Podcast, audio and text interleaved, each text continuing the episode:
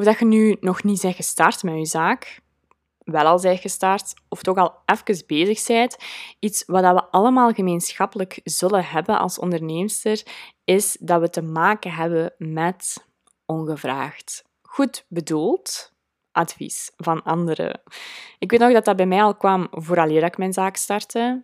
De eerste jaren sowieso ook. En dat ik het eigenlijk nu nog altijd krijg. Van uw omgeving, van volgers, van klanten, van familie, van vrienden, van eender twee. Vaak is het zo dat je ongevraagd op een bepaald moment advies krijgt van hoe dat je het toch wel best niet zou doen met je zaak, of toch wel het best wel zou doen met je zaak. En ook al is dat vaak goed bedoeld, ik, ik geloof daar altijd in dat mensen dat met alle goede bedoelingen doen, dat ze dat delen met u. Eerlijk gezegd heb je daar weinig tot niks aan. Denk daar maar eens terug aan, aan al die adviezen dat je hebt gekregen. Want de adviezen die dat dus bij mij uit mijn omgeving kwamen, die kwamen voornamelijk zo rond angst. Ik ga een paar voorbeeldjes geven. Ik weet nog, het allereerste jaar, ja, dat was eigenlijk al de eerste maand, want ik denk altijd van, ik heb mij pas na een paar maanden uh, zichtbaar gemaakt via stories, maar dat is niet waar. Ik heb dat echt al de eerste maand geprobeerd, maar dan heb ik dat wel even een paar maanden achterwege gelaten. Maar ik weet nog dat ik de allereerste maand, zelfs de eerste dagen van dat ik mijn account was gestart bij Nushka, dat ik stories opnam, waarin dat ik mezelf ging tonen en waar ik ging praten tegen mijn volgers. En dat ik toen al van verschillende vriendinnen die mij toen waren beginnen volgen op mijn business-account, dat die mij stuurden van... waarom doet jij dat? Dat is echt kei raar. Dat die, ja, dat eigenlijk zo vanuit hun bril eigenlijk, hè, hoe dat zij keken naar de werkelijkheid, dat zij dat naar mij gingen projecteren. Dat kan ook vaak zijn dat ze het echt gewoon oprecht niet begrijpen waarom dat je doet, hè, omdat zij niet ondernemers zijn, dat zij een totaal andere job hebben, hè, een ander zakelijk leven, en dat ze dus niet begrijpen waarom, wat het nut daarvan is. Of dat ze het ook gewoon doen uit angst, omdat ze zien dat je aan het veranderen bent en dat ze denken van oei, straks ben ik die kwijt, die is hier aan het veranderen. Hoe, wat is dat hier? Dat voelt niet goed. En dat ze dan eigenlijk vanuit angst gaan reageren. Ik heb dat dus sowieso bij mijn stories gehad. Ik heb dat ook gehad bij dat ik van bijberoep naar hoofdberoep ging. Sowieso ook. Eigenlijk bij alle grote veranderingen heb ik zo dat ongevraagd advies gekregen. Ik weet nog, een van de laatste was vorig jaar dat ik dan zei van uh, ik wil mijn fotoshoots afbouwen en ik wil volledig voor een online aanbod gaan. Ik weet nog dat toen ook mensen uit mijn omgeving zeiden van nu kan niet doen hè. Allee jong, je shoots, jij bent altijd vol zet. Je hebt een goed inkomen daarvan. Je moet dat niet gaan afbouwen. Hè? Dat is je grootste inkomstenbron. Wat gaat je... Alleen met die online cursussen, dat gaat niet lukken. Hè? Wie, wie koopt er nu online cursussen? Mensen gaan dat eens één keer kopen, maar daarna ook niet meer. Hè? En bijvoorbeeld in de zomermaanden gaat niemand een cursus kopen. Of, allee, dat gaat... Nee, Nushka, dat gaat echt niet werken. Hè? Ik zou dat echt niet doen. Dus ook zo daarbij weer... Um, het ding wat ik heb gedaan bij al die keren dat ik dat ongevraagd advies heb gekregen. Ik heb één ding gedaan en dat is er niet naar geluisterd. En dat heeft er uiteindelijk voor gezorgd dat ik nu sta waar ik sta. Want als ik daar wel naar had geluisterd, dan was ik waarschijnlijk nooit zelfstandig geworden. Dan had ik mij waarschijnlijk nooit durven tonen via Instagram Stories, of dan was ik dat niet blijven volhouden. En dan had ik ook gewoon nooit een connectie opgebouwd met mijn doelgroep en heb ik die kunnen omzetten naar klanten.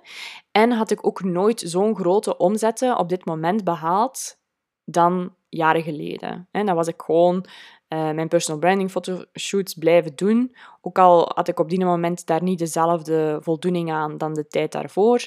Maar dan was ik gewoon ja, blijven doen, had ik mezelf eigenlijk klein gehouden. Want dat doet je dan. Hè, als iemand zo ongevraagd advies uh, even op je afvuurt en dat je denkt van, ah ja, oké, dat zal dan inderdaad wel zo zijn. Wat doe je dan? Je zorgt er eigenlijk gewoon voor dat je je klein houdt. En dat moet je dus eigenlijk niet doen.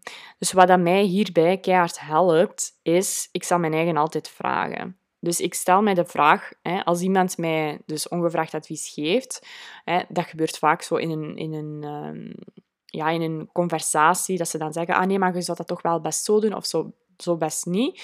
Dan ga ik mijn eigen afvragen van, ja, deze persoon die dat nu tegen mij zegt, Waar staat die eigenlijk in zijn of haar leven? Staat hij al veel verder waar dan, dan waar ik momenteel sta? Bewandelt hij hetzelfde pad dat ik wil bewandelen? En leeft hij het leven waar ik van droom? Dat zijn zo wat de drie vragen dat ik mijzelf stel. En dat helpt mij altijd super hard om te weten van... Oké, kan iets met dit advies doen, of die kritiek. Ja, het is te zien hoe dat je het opneemt. Of ik kan er eigenlijk niks mee doen. En dat is gewoon super belangrijk om te weten van welk advies of iets van kritiek neemt je aan en wat niet.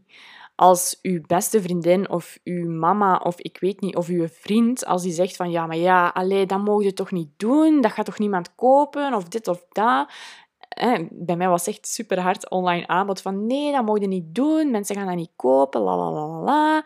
Allee, wie gaat er nu 100 euro voor een cursus geven? Of 500 euro voor een cursus, laat staan 1000 euro.